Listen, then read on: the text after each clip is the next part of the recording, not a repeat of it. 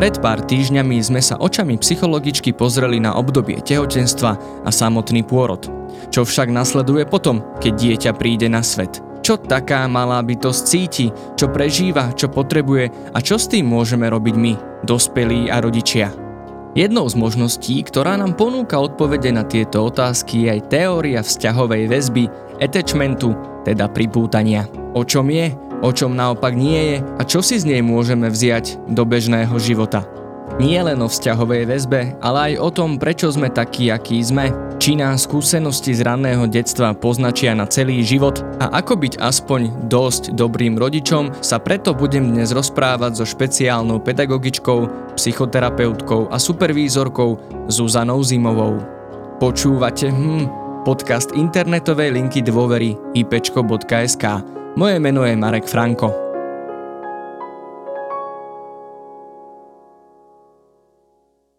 Tak, ja ešte raz vítam v štúdiu Zuzanu Zimovú. Dobrý deň, vítajte. Dobrý deň, ďakujem. Poďme rovno k veci.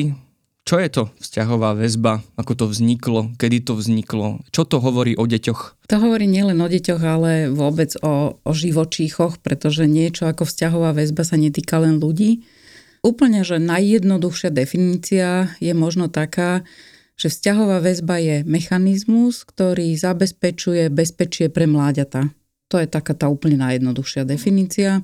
A vlastne príroda to vyvinula v nás, aby sme dokázali nejakých kritických chvíľach potlačiť nejaké svoje vlastné potreby alebo túžbu po bezpečí a mohli by sme zachrániť naše mláďatá. Ja to obyčajne vysvetľujem na takom príklade, že e, keď si predstavíme okolo pravekého ohňa, ako sedí taká rodinka a počujú reudivého zvera, zvera z diálky, tak e, najlepšie by bolo vziať nohy na ramena a utekať, ale tá mama sa pribrzdí a zoberie mláďatá, až potom uteká preč čo ju výrazne znevýhodňuje v tom boji o život, ale keby nemala túto silu v sebe, že nezachraňovať seba, ale zachraňovať mláďata, tak by sme asi neprežili ako rod. Mm-hmm.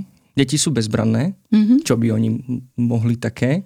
Takže vlastne hovoríte, že toto máme v sebe pevne zakorenené, že deti musíme chrániť, o deti sa musíme starať a vtedy vlastne môžu vyrásť, dospieť. No, môžeme vôbec prežiť. To ani nie uh-huh. je mhm. o nejakom dospievaní, ale o prežití rodu. Uh-huh. Je to evolučná nevyhnutnosť. Uh-huh. Keď to prenesieme do súčasnej doby, kedy už to až naozaj možno tragické výnimky, není o tom prežití. Čo je dneska potrebné pre deti? No, e, každý, kto mal malé deti, alebo aspoň bol v blízkosti niekoho, kto má malé deti, tak si pravdepodobne uvedomil, ako často e, v priebehu jedného dňa e, maminka alebo ten, kto sa o to babetko malé stará, musí potlačiť svoje vlastné potreby, nenajesť sa, nenapiť sa, úplne tie základné veci, už len, už len taká tá chronická únava z nevyspatosti. A to všetko dokáže tá mama urobiť práve preto, aby opatrila, aby naplnila potreby svojho dieťaťa. Aby ho utišila, aby mu dala jesť, aby bolo stále v suchu, aby bola s ním v kontakte, keď ho potrebuje. Takže je to taká obdoba toho potlačiť svoje vlastné potreby, potlačiť svoje vlastné pohodlie, preto aby bolo dobre tomu dieťaťu. Uh-huh. My sa teraz, alebo stále hovoríme v takej tej ideálnej rovine, že takto sa to deje. Uh-huh. Ale vlastne táto teória vznikla na pozorovanie prípadov, keď to tak nie je. Mm-hmm. Vedeli by ste nám povedať, kto s touto teóriou prišiel na základe čoho a možno, že aj v akých súvislostiach sa ešte dneska objavujú tie problémy, ktoré bola kedy skúmali. Tá teória mala svoj vývoj samozrejme a zakladateľom bol pán e, John Bowlby, pôvodom psychoanalytik. A e, on trošku podrobil kritike také freudovské presvedčenie o tom, že vplyv na náš vývoj alebo na také tie vnútorné konflikty, ktoré si musíme riešiť, majú najmä detské fantázie. A on to posunul do reality, že nie to, čo si dieťa fantazíne predstavuje, ale to, čo reálne zažíva, že má vplyv na to, ako sa cíti a ako potom e, sa vyvíja jeho vnútorný svet tento pán John Bolby, on pracoval s mladistvými delikventami a tam si všimol u nich, že e, mnohí z nich majú vo svojej histórii niečo ako zvláštny vzťah s matkou alebo nedostatok bezpečia v detstve alebo priamo až také ohrozujúce situácie. Rovnako tak um, opatrovatelia v nemocniciach si všimli, že deti na odlúčenie od matky reagujú nejako inak, ako oni predpokladali. Takže toto všetko, zo všetkých týchto pozorovaní vlastne vznikla otázka, že čo je tak špecifické na vzťahu matky a dieťaťa, že to má potom vplyv na ďalší vývoj. No a tento pán bol by vlastne buď on, alebo možno jeho následovníci, ktorí túto teóriu rozvíjali, vlastne prišli na mechanizmus, ktorý sme my už akoby v skratke naznačili, teda, že keď je dieťa v ohrození, matka ho zachráni. Áno, áno. Zistili, že počas tej starostlivosti o dieťa v tých úplne najrannejších obdobiach, teda hovoríme o prvých mesiacoch e, života, vzniká mechanizmus, kedy dieťa tým, že zažíva svoju mamu ako stálu a spolahlivú osobu, ktorá vždy mu dá to, čo ono potrebuje a nenechá ho v nejakej úzkosti alebo v nepohodlí, tak sa vytvára mechanizmus, ktorému hovoríme priputávacie správanie, takže ono sa nakoniec naučí vyhľadávať svoju matku alebo nejaké bezpečie, ktoré v neskoršom veku už nemusí byť rovno tá mama, ale vôbec naučí sa to dieťa, že existuje pocit bezpečia a že môže vyhľadávať bezpečie vtedy, keď je ohrozené. A to ohrozenie naozaj mm, môže, môže byť veľmi široká škála od takého že je hladné, čo je úplne taký ten základ, cez e, to, že je unavené a hľadá nejaké miesto, kde by si mohlo odpočinúť, alebo je rozrušené, nahnevané, smutné a hľada niekoho, kto by ho mohol utešiť. Opäť táto teória vraví aj o tom, že um, to kľúčové obdobie v našom živote uh, je prvý rok, alebo dokonca len prvých 9 mesiacov. Kľúčové obdobie je až do troch rokov v uh-huh. zásade lebo v troch rokoch v troch rokoch už to dieťa nemusí nutne zažívať priamo tú starostlivosť od mamy, ale už má vytvorené niečo, čo mu hovoríme, že vnútorný model vzťahovej väzby, teda istý vzorec, podľa ktorého sa správame e, v kontakte so svetom a vo chvíľach, kedy zažívame nejaké ohrozenie, potrebujeme pomoc a tak ďalej. A tie prvé tri roky sú také rozvíjajúce, ale naozaj veľa, veľa tých kľúčových vecí sa deje v prvom pol roku, v prvých deviatich mesiacoch a oni sú kľúčové alebo také neviditeľné aj preto, že dieťa zatiaľ ešte nereaguje na mamu ako na niekoho špeciálneho. A to môže zvádzať k takej domnienke, že mama ani nikto špeciálny nie je, lenže za ten čas, kým to dieťa e, mamu začne považovať za niekoho špeciálneho, tak tá mama musí dennodenne robiť nejaké veci, nejaké činnosti, e, na základe čoho vznikajú spoje v mozgu. A tie, keď sú dostatočne je veľa a sú dostatočne pevné, tak vtedy príde ako keby ten okamih, tomu dieťaťu sa zapne v hlave, že a, ah, toto je to moje bezpečie a to je práve okolo toho 9. mesiaca, kedy sa deti začínajú báť, keď mama odchádza od nich a pláču a nechcú ju pustiť z bytu, aj keď dovtedy sa zdalo, že im to nerobí až také veľké problémy. Hovorili ste, že nevnímajú mamu ako niečo špeciálne. Možno čo vôbec deti v takomto malom veku vnímajú? Aký je ich ten mentálny svet? Mentálny svet je veľmi závislý od fyzického sveta, čo nakoniec ste mali podcast o pôrode, o bondingu a v tých prvých týždňoch, mesiacoch ďalej pretrváva najmä také fyzické vnímanie sveta, telesné. Čiže ide, ide o veľmi úzke spojenie toho, čo dieťa telesne prežíva alebo vníma svojimi zmyslami tieto podnety telesné vlastne vyvolávajú nejakú reakciu. A u tak malinkého dieťaťa tá reakcia je nejaké rozrušenie emocionálne. Ak sa deje nejaké nepohodlie telesné, tak sa deje emocionálna reakcia rozrušenia, čiže začne plakať, keď to mám mm-hmm. úplne jednoducho povedať. A aj pamäť, ktorú máme z tých čias, tak je veľmi, veľmi telesná. Preto aj ak sú tie mm, poruchy alebo nestarostlivosť viazaná na, na tie prvé týždne, mesiace, tak sa to častokrát potom v dospelosti odráža práve na, na takom telesnom prežívaní, že ľudia v strese okamžite idú do telesnej reakcie. Napríklad sa im veľmi e, rýchlo rozbuší srdce a nedokážu to upokojiť, alebo Skrátka nemajú ešte vyvinuté takéto rozumné zamýšľanie sa nad tým, že pre, čo vlastne cítim, nerozumejú tomu, že je to hnev alebo strach, len vnímajú tú telesnú reakciu veľmi prudku.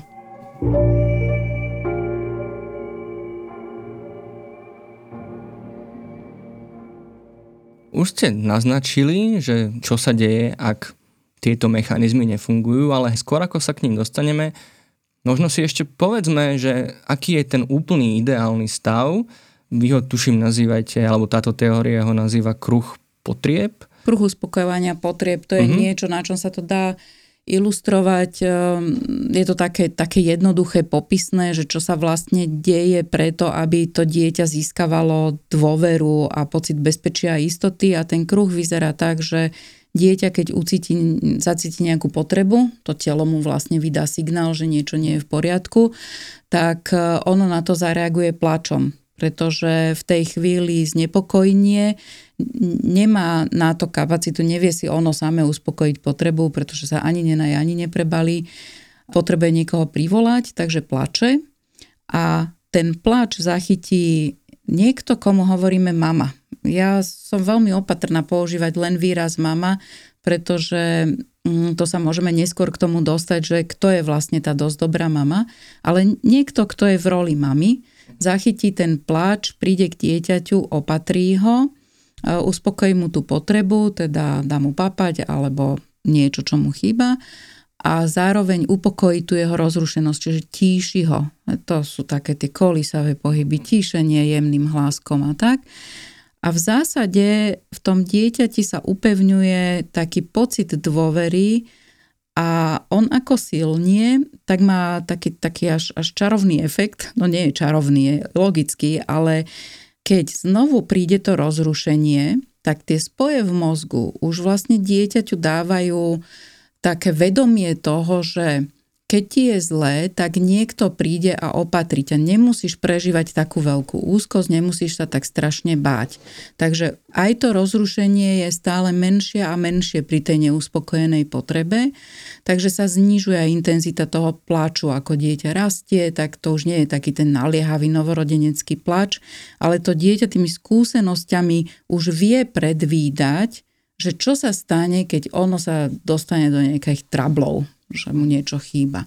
Takže to je vlastne to, ten rast toho bezpečia, že neprežíva už takú veľkú úzkosť vtedy, keď niečo potrebuje. Čiže keby som to možno doviedol až do dospelosti, tak na základe tejto skúsenosti vlastne dospelý človek v akejkoľvek zlej situácii má stále pocit, že to není až také zlé. Áno, že situácia je riešiteľná. Uh-huh. Že dospelý človek, ktorý toto zažil v dosť dobrej kvalite, tak e, keď sa dostane do nejakej kritickej krízovej situácie, niečo ho rozruší alebo vylaká, tak dokáže natoľko porozumieť sebe a tomu, čo sa deje, že môže aj rozmýšľať na to situáciou, čoho sa to vlastne bojím, mám teraz začať utekať, alebo mám tu zostať a mám vymýšľať nejaký scenár k lepší toho riešenia.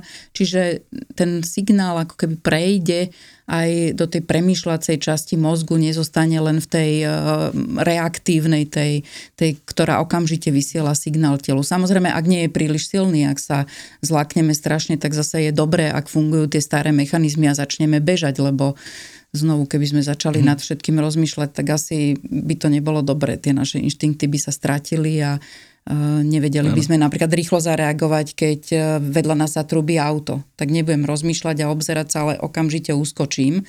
Ale zároveň, e, ak mám dobrú skúsenosť z toho detstva, tak potom uskočení sa dokážem nadýchnúť a povedať si, fú, tak toto bolo o chlp, ale už je dobre, už som v bezpečí a znovu sa tie moje úlakové reakcie môžu upokojiť. Hm, čiže už viem, že už je to za mnou, to uh-huh. najhoršie prešlo, uh-huh. že možno opäť môžem nájsť nejakú stabilitu. pomoc, stabilitu, hej, hej. že na to nie som sám a takéto uh-huh. myšlienky vlastne môžu hej. prirodzene nastúpiť. Áno. Tak a poďme teraz k tomu, čo sa deje, keď v tom detstve tento kruh uspokojovania potrieb není úplne naplnený, tie potreby nie sú uspokojené a ako to vlastne vyformuje to myslenie a správanie toho dieťaťa, neskôr mladého až dospelého človeka, ako oni vnímajú svet. Tak sa vrátim úplne k tomu začiatku, že keď sme hovorili, že v tom dobrom prípade tá mama dostatočne e, dobre reaguje na ten signál toho dieťaťa, to je práve to, že sa vrátim teraz k tomu, že čo to je dostatočne dobre, že čo je to tá mhm. stálosť a no, Ja som to zámerne v tom úvode mm-hmm. naznačil, mm-hmm. že nikdy sa asi nestane, že tie všetky potreby dieťaťa sú dokonale uspokojené, že tá matka e, zareaguje na každý signál, Čiže dokonalý rodič neexistuje? Neexistuje, jasné. Keby sme boli nastavení, že prežijeme len pri dokonalej starostlivosti, tak opäť by to nebola veľmi evolučná výhoda. Hm. To by sme boli nesmierne krehkí a nemohli by sme prežiť e, vo svete, ktorý má akékoľvek ohrozenia hm. v sebe.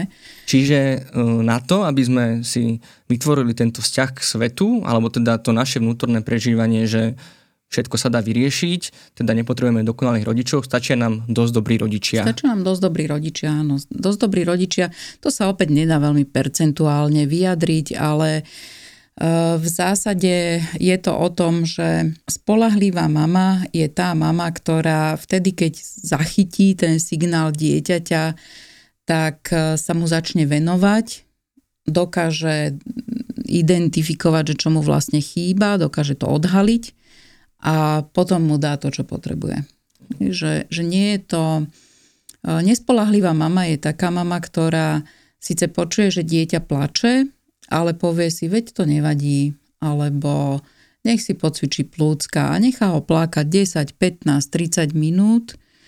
Už to je veľmi dlhá doba pre dieťa. Ja teraz nehovorím, že ten reakčný čas má byť e, Ferrari, že zrýchlenie z 1 na 100 za 7 sekúnd, ale malo by to byť rádovo v nejakých pár minútach. To je doba, ktorú ešte to dieťa dokáže vnímať, že dostalo pomoc. To je tá spolahlivosť. A tá stálosť je, že tá mama to robí tak viac menej stále rovnako. Že e, nie je to ten typ mami, ktorý má veľmi dobré dni a veľmi zlé dni. Jasné, že lepšie dni, horšie dni máme každý ale niektoré mamy sú také, že niekedy by sa rozdali a, a sú skoro až nalepené na tom dieťati každú minútu a potom buď z nejakého vyčerpania alebo e, sa odstrihnú kvôli nejakým svojim problémom majú dní, kedy nereagujú, kedy naozaj nechajú no, to dieťa plakať. v podcaste aj o poporodnej depresii, áno, čo asi tiež nie je stav, ktorý to, by... Áno, áno ne, ne, neumožňuje tej mame sa naladiť na potreby toho dieťaťa. Tam je veľa, veľa možných um, príčin, prečo to tá mama urobí tak, že to nie je dosť dobré. Čiže vtedy ju dieťa ne, nevníma ako nejakú stálu alebo spolahlivú. A zároveň tá stálosť je aj v tom, že o to dieťa by sa malo, mal starať e, za tých 24 hodín väčšinu času jeden a ten istý človek lebo znovu je to naviazané na to vnímanie toho dieťaťa, keď si predstavíme, že dieťa vníma e, svet do pár centimetrov v tých prvých dňoch, takže to, že sa k nemu niekto priblíži a uspokojí jeho potrebu, tak to je taká celistvá informácia aj so zvukom, aj s rytmom dýchania, tónom reči a to sa vlastne ukladá ako spoj do toho mozgu celá tá informácia. Takže je dobré, ak nie je veľmi premenlivá, lebo potom to nie je tá istá informácia, ktorá by mohla mm, zaručiť tú stabilitu tých spojov a tú pevnosť. A k tomuto teda dospel aj pán Bolby. Mm-hmm. On na základe tých pozorovania mladistvých delikventov alebo detí v nemocnici, kde bol aj nejaký ten ošetrujúci personál, ale že tam presne toto nevznikalo, mm-hmm. že tie deti, mm-hmm. nevytváral sa v nich pocit toho bezpečného sveta, ktorému môžu dôverovať, lebo tam nebola tá jedna vzťahová Presne osoba? tak, áno, áno. To napríklad v takom našom prostredí, kde máme za sebou veľkú históriu e, dojčenských ústavov, to boli detské domovy uh-huh. pre deti do jedného roka, alebo teda potom detské domovy pre deti do troch rokov, tak máme bohužiaľ v realite možnosť sledovať, čo to robí s tými deťmi. Ak majú síce starostlivých opatrovníkov, ale neustále sa meniacich, a ak tie babetka fungujú v takom tom prísnom inštitucionálnom režime. No to, lebo to bolo také napodmienované, že presne raz za 3 hodiny dostali jesť, presne vtedy sa prebalovali všetky, bez ohľadu na to, že kedy sa ktoré pocikalo. Takže to boli, to boli také skúsenosti, ktoré potvrdzovali tie pozorovania, ktoré mal pán Bolby v nemocničnom prostredí napríklad. A tam práve, práve tí deti, oni sa snažia nejako sa upokojiť, lebo to je veľmi taký mučivý pocit byť stále rozrušený. A zistujú tie deti nejak e, skúsenostne, že napríklad keď papajú, teda keď sajú niečo, takže ich to upokojuje. Takže oni sa začnú upokojovať tým, že si začnú smúľať pršteky alebo um, nejaký roštek perinky, ktorú majú. Niečo skrátka musia mať v pusinke a smúľať a to ich do určitej miery upokojí. A z toho potom vznikajú aj také upokojovacie mechanizmy, že keďže tá mama nerobí to upokojovanie, nerobí to uspokojovanie potrieb dostatočne dobre, tak im to zostane ako jediná možnosť sa upokojiť. Takže napríklad ehm, sú to deti, ktoré ako náhle sa dostanú do nejakého stresu, tak už majú prštek v pusinke. Aj v tom neskoršom veku, napríklad na prvom stupni základnej školy. Alebo zistia, že také tie kývavé pohyby ich upokojujú to u nás e, veľmi veľa skúmal pán profesor Matejček a mal celú teóriu o psychickej deprivácii detí a práve tie kývavé pohyby veľmi boli výrazne badateľné u týchto zanedbávaných detí alebo detí, ktoré prešli inštitúciou vo veľmi nízkom veku.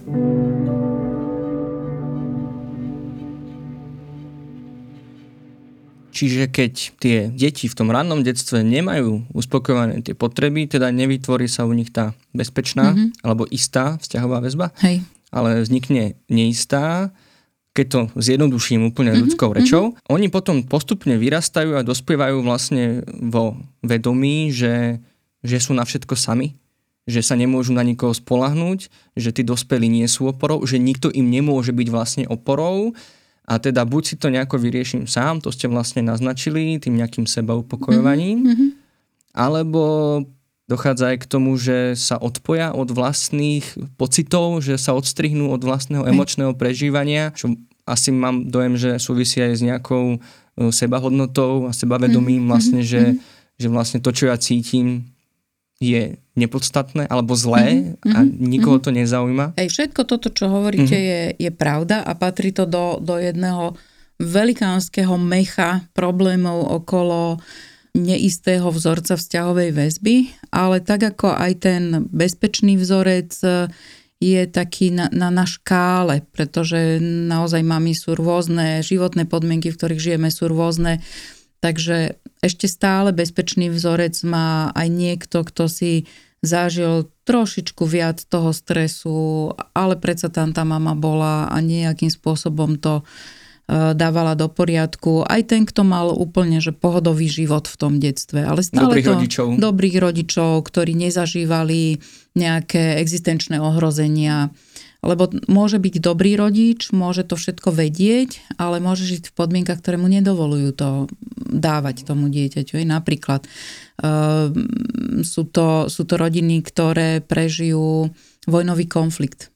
Rodiny na úteku. Mm-hmm. Takže vtedy, keď tí dospelí ľudia majú priveľa starostí o vlastné bezpečie, tak samozrejme sa nemôžu vyladiť úplne na bezpečie svojho dieťaťa. Keď ale sa vrátim k tomu veľké, veľkej škále tých neistých, tak asi by som nepoužívala vždy také tvrdé označenie, že nikomu nedôverujú. Mm-hmm ale je to pre nich veľmi náročné začať niekomu dôverovať. Že to prvé je taká veľká opatrnosť, keď idú do vzťahu alebo keď majú napríklad niekoho požiadať o láskavosť. To sú bežné situácie na ulici, ktoré poznáme, že potr- nevidíme dobre na čísla na autobusovej zastávke, tak niekoho požiadame, že prosím vás, kedy ide autobus, alebo nemáme, už teraz sa nestáva, že by nikto nemal hodinky, uh-huh. ale spýtať sa na to, koľko je hodín. Pre väčšinu ľudí sú to maličkosti, na ktorými ani nerozmýšľame, ale ak máme nejakú takú neistotu vzťahovú v sebe a bojíme sa napríklad odmietnutia, tak to už môže byť problém. Už hľadáme nejaké úplne iné možnosti, ako sa dozvedieť tú informáciu, než osloviť cudzieho človeka.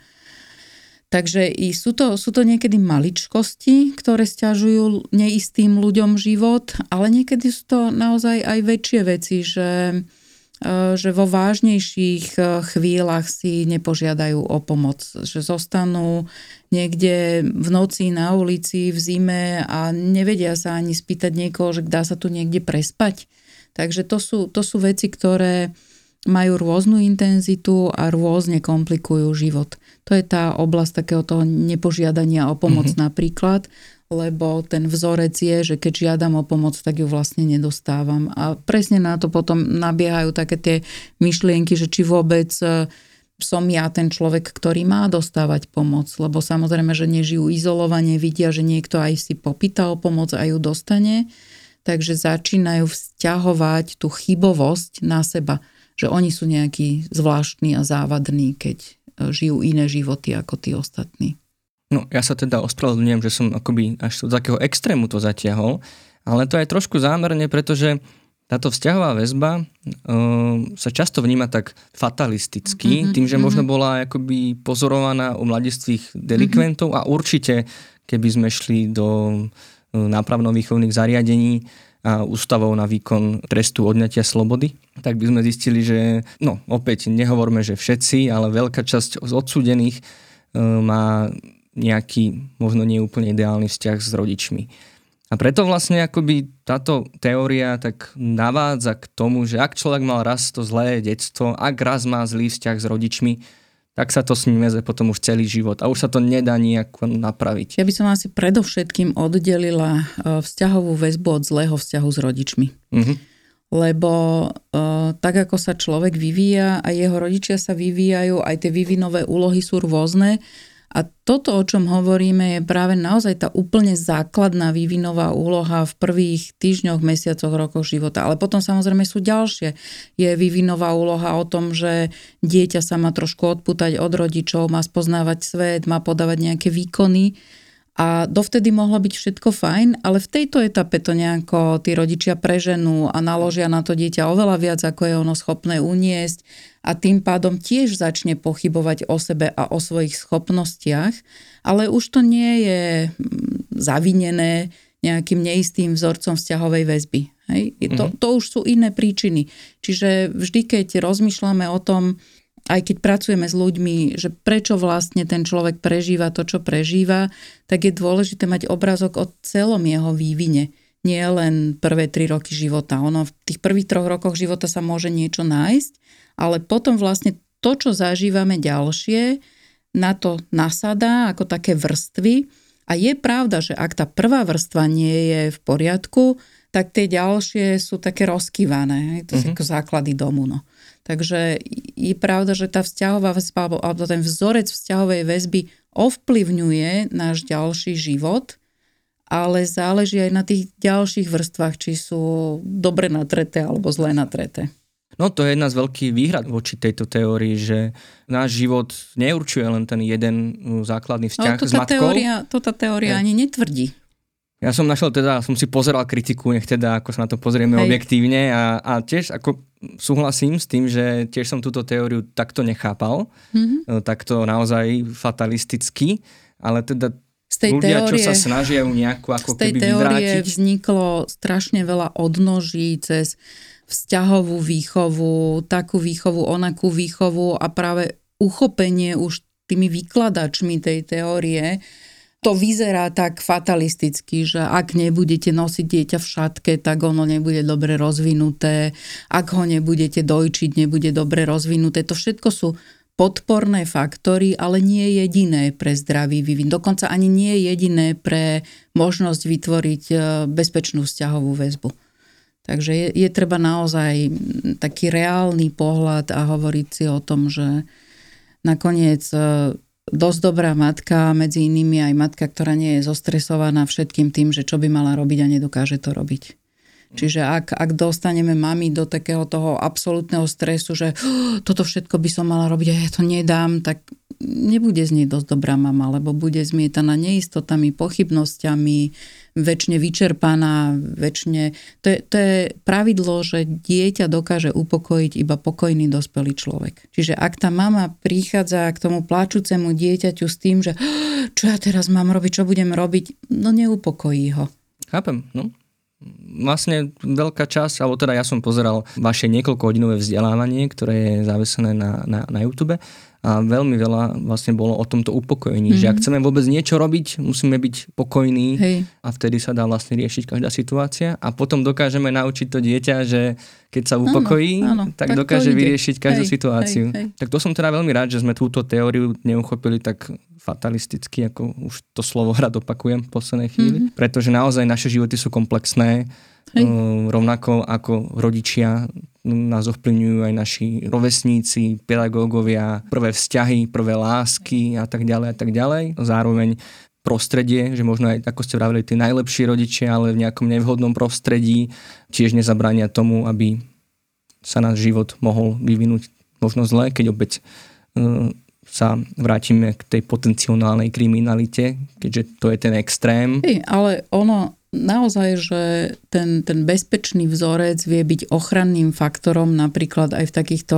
ťažkých krízových situáciách, že často sa stretávame s tým, že deti, ktoré majú v detstve zážitok nenaplnenia tej potreby prijatia, porozumenia, bezpečia, tak e, odchádzajú do života s takým nedosítením a hľadajú to v každých ďalších vzťahoch a zároveň okrem toho nedosítenia nemajú vybudovanú tú odolnosť voči neuspokojenej potrebe, lebo tie, tie 2-3 roky, kým dieťa zažíva to uspokojenie potrieb a klesa tam tá úzkosť a tak ďalej, tak e, vlastne získava takú odolnosť postupne, že ak nedostanem niečo hneď, tak nevadí.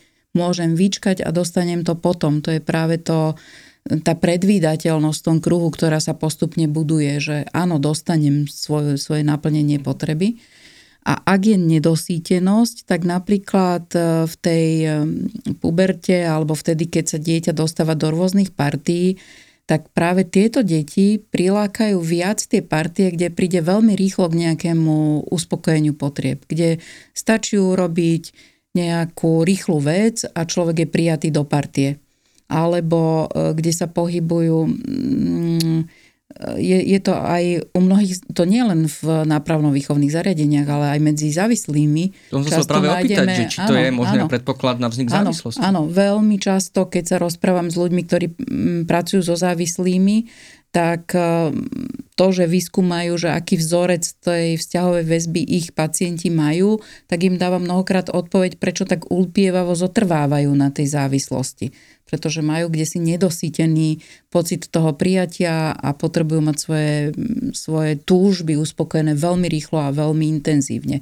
Že je to, je to v niečom takéto, bábet, tá babetkovská naliehavosť tam zostáva to je také, že keď je malé dieťa a dostane hlad, tak po chvíli je veľmi, veľmi nahnevané na nás, že mu nedávame jesť. Mm. A dáva to veľmi, veľmi najavo. A čím je to dieťa staršie, tak tým je odkloniteľnejšie od toho.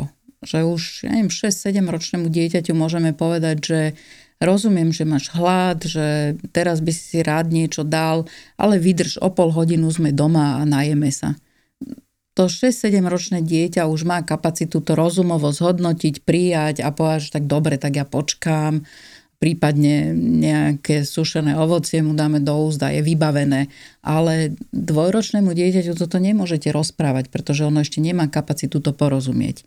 A keď zostane ten človek uviaznutý v tých dvoch rokoch, tak ho veľmi vyvádza z konceptu to, že sa nemôže nájsť hneď, ale musí počkať pol hodinu. To je tá esencia toho, že, že kde zostanú uviaznutí tej schopnosti narábať so svojimi potrebami. Mm, akoby v takej budovosti, impulzívnosti. Áno, impulzivita je tam veľmi mm. taký, taký silný pojem a ten zase e, súvisí s tým, že ako náhle ich nejaké emócie zavalia, tak e, tým, že nemajú vybudované tie mechanizmy tíšenia, že to nezažívali od svojich mám, tak e, tie, tie emócie sú oveľa intenzívnejšie. Hej, čiže to, ako sme hovorili, ten príklad s tým zabrzdeným autom, uh-huh. tak ten, kto ich vie zregulovať, tak uskočí a zreguluje a vydýchne si, že fú, našťastie sa mi nič nestalo, ale ten, kto ich nevie zregulovať, tak ten uskočí a zostane v takom zamrznutom stave stať na chodníku, možno sa mu pustia slzy, možno mu stále buchoce srdce, ale to utišenie je oveľa náročnejšie.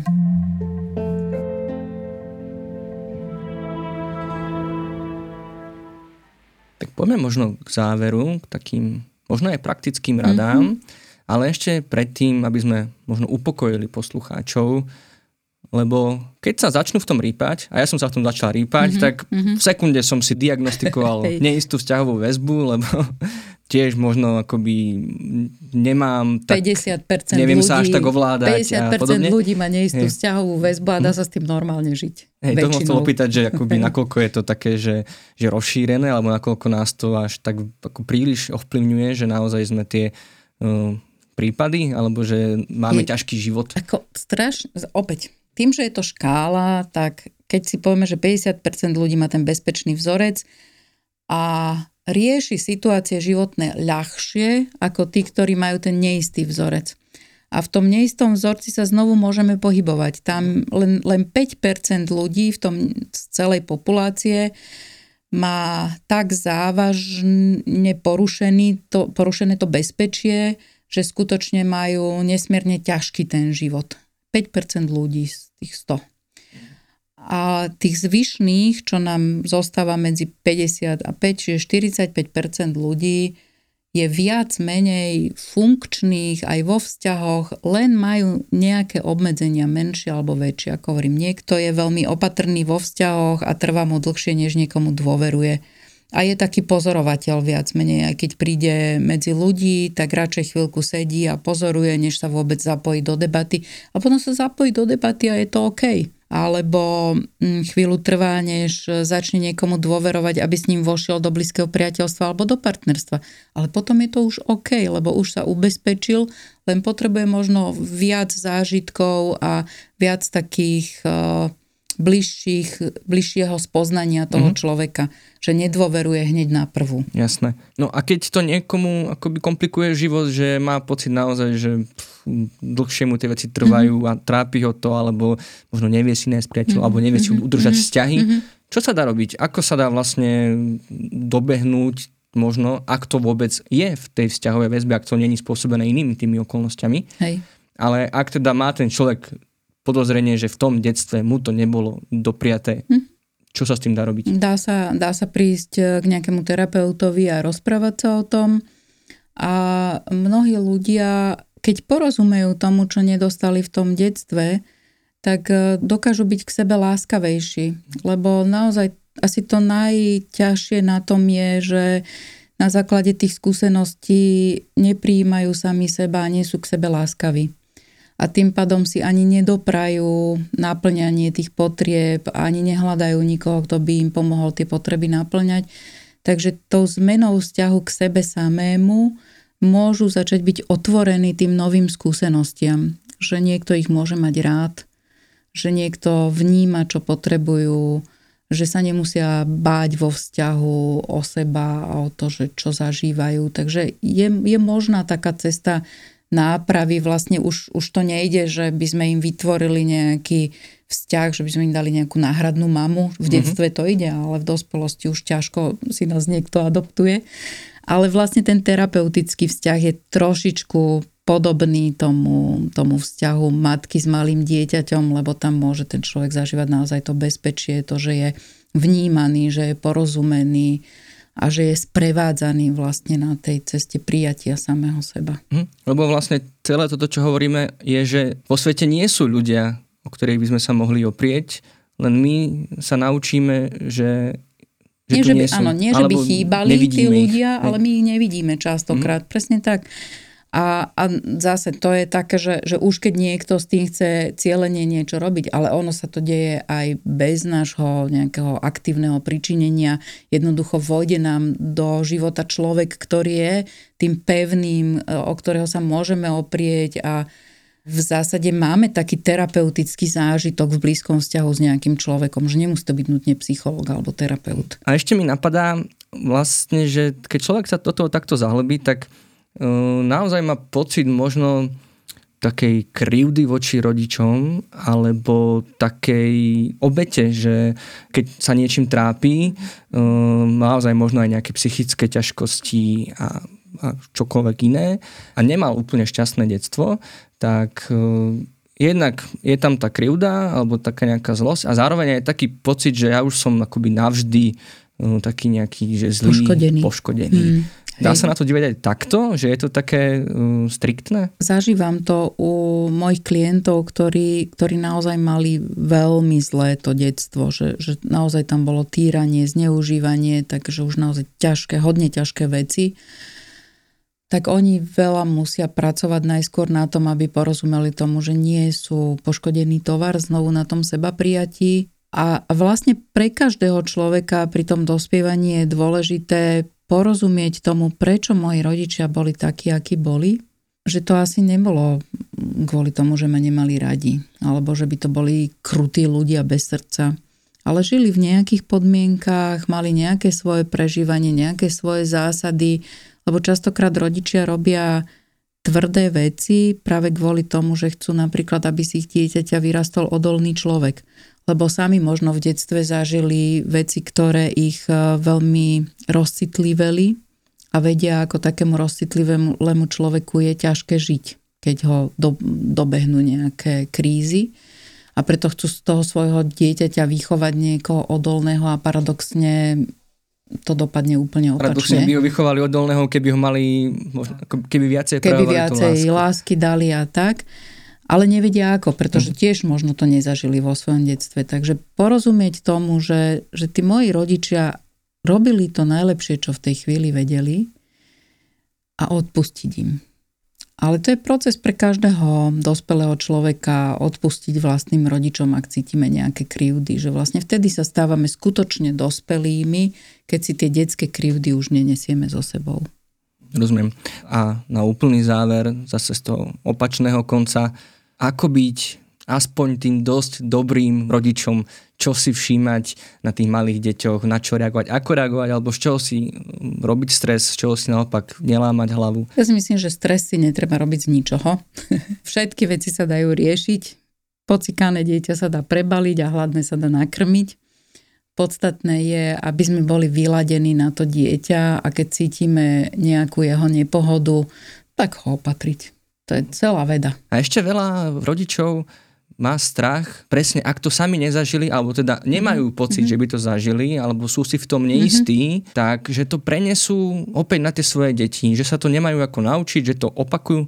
Možno si to ani sami neuvedomujú, až nejakou spätnou väzbou zistia, že aha, veď ja som ako moji rodičia. Mm-hmm. A opäť dosť akoby podkope sebavedomie a taký ten radostný pocit e, z dieťaťa vôbec z rodičovstva, keď máme dojem, že ho nejakým spôsobom e, poškodzujeme, ako prekonať tento pocit, alebo dobehnúť aj to zameškané v tých rodičovských zručnostiach. No, to je práve nevýhoda teraz také, také tých atomizovaných rodín, že vlastne nevidia mladé mamy a tatovia e, veľa vzorov toho rodičovstva že keď boli tie rodiny také širšie a um, na jednej ulici alebo blízko seba žili bratranci, sesternice, tety, ujovia, tak vlastne ten, to dieťa od malička videlo niekoľko typov rodičovstva mm-hmm. a mohlo sa učiť. A dnes, keď nevidí, tak sa nemá kde učiť tým iným typom rodičovstva. Takže častokrát skutočne jediný zážitok, ktorý si uchovali, sú ich vlastní rodičia tak vtedy je dobre možno pozorovať okolo seba alebo začať sa stretávať aj s inými mamami. A keď, keď to nie je zrovna, že nie každý sa chce družiť s inými mamami, tak nájsť možno tiež nejakého psychológa, raz, dva zájsť a popýtať sa nejakého odborníka. Niekedy je to také fajn sedenie, že aj za mnou občas prídu tí rodičia a iba povedia, že robíme toto a toto a nie sme si celkom istí, či je to pre naše dieťa OK tak posedíme, podebatujeme a niečo možno maličko treba skorigovať, ale v zásade to bývajú také, že dobré veci. Čiže opäť otvoriť sa tomu svetu, mm-hmm, dôverovať mm-hmm. druhým ľuďom. Hej, hej, hlavne sa teda nenechať namotať na, na také tie diskusné skupiny na internete, kde mami v sebe e, živia navzájom nejaké tie svoje neistoty a, a strachy a odovzdávajú si zaručené recepty a No to je naozaj taký dob, dobré počúvať taký vnútorný pocit. Ak, ak ma to, čo sa tam deje, viac znervozňuje ako upokojuje, tak radšej nechám tie diskusie a idem hľadať niekde inde. Najlepšie je ten živý kontakt, pretože v tom živom kontakte ja môžem počúvať, že čo to dieťa, ako žije, čo robí a môžeme sa o tom rozprávať. Dobre, super, tak ja si myslím, že toto je všetko. Ďakujem vám veľmi pekne. V štúdiu bola psychoterapeutka a supervizorka Zuzana Zimová. Ďakujem veľmi pekne. Dovidenia. A ja opäť len dodám, že ak by ste o vzťahovej väzbe chceli vedieť viac, občianske združenie Návrat má na svojom YouTube kanáli záznam niekoľkodňového vzdelávania, ktoré viedla práve Zuzka Zimová.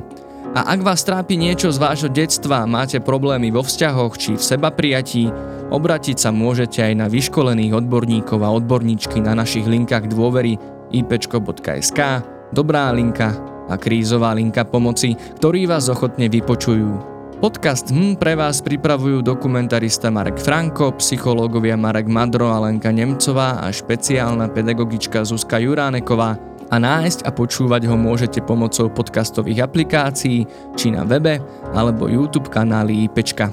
Vopred ďakujeme aj za vaše zdieľania na sociálnych sieťach alebo finančnú podporu buď prostredníctvom portálov Patreon a Darujme dvoma percentami z vašich daní alebo aj prenájmom nášho štúdia.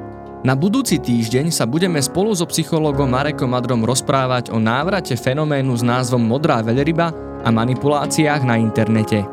Dovtedy ďakujeme, že nás počúvate a nezostávajte sami.